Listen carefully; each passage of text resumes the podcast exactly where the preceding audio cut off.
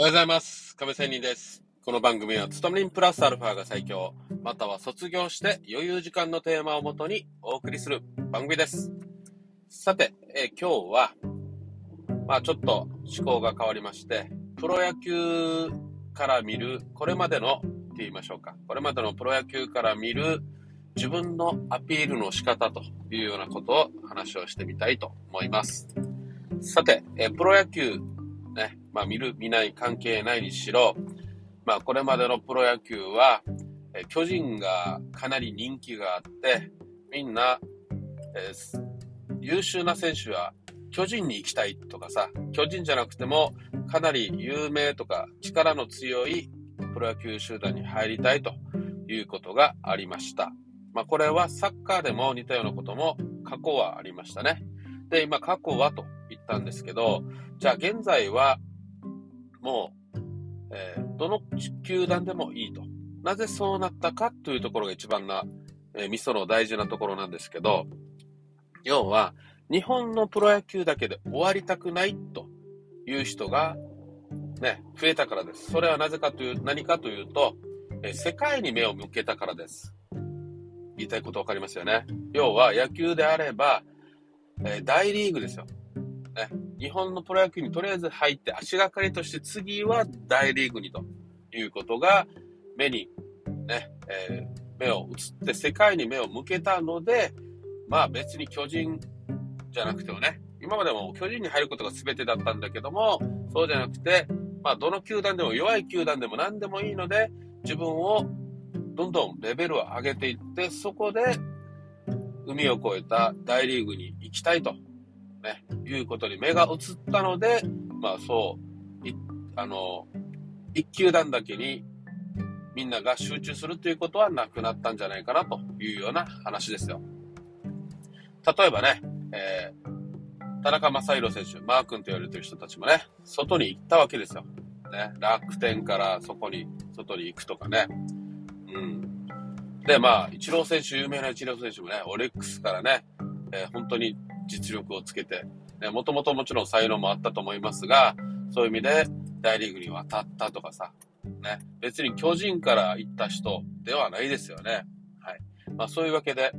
結局は、目標を外に向けてる人は、どのチームでもやっていけて、で、そこからさらに目を、ね、つけられて、やっぱり才能、能力があれば、目をつけられて、海を渡って世界に勝負を挑んでいくということが、できるし、できるようになったし、そういう目線にみんなが変わっていったいったということでもあるわけですよ。って考えた話からすれば、例えば、今、自分自身が何かのね、えー会社や、えー組織に勤め人でもいたとして、まあ別にサラリーマンだけじゃなくてもね、何かしらやっていて、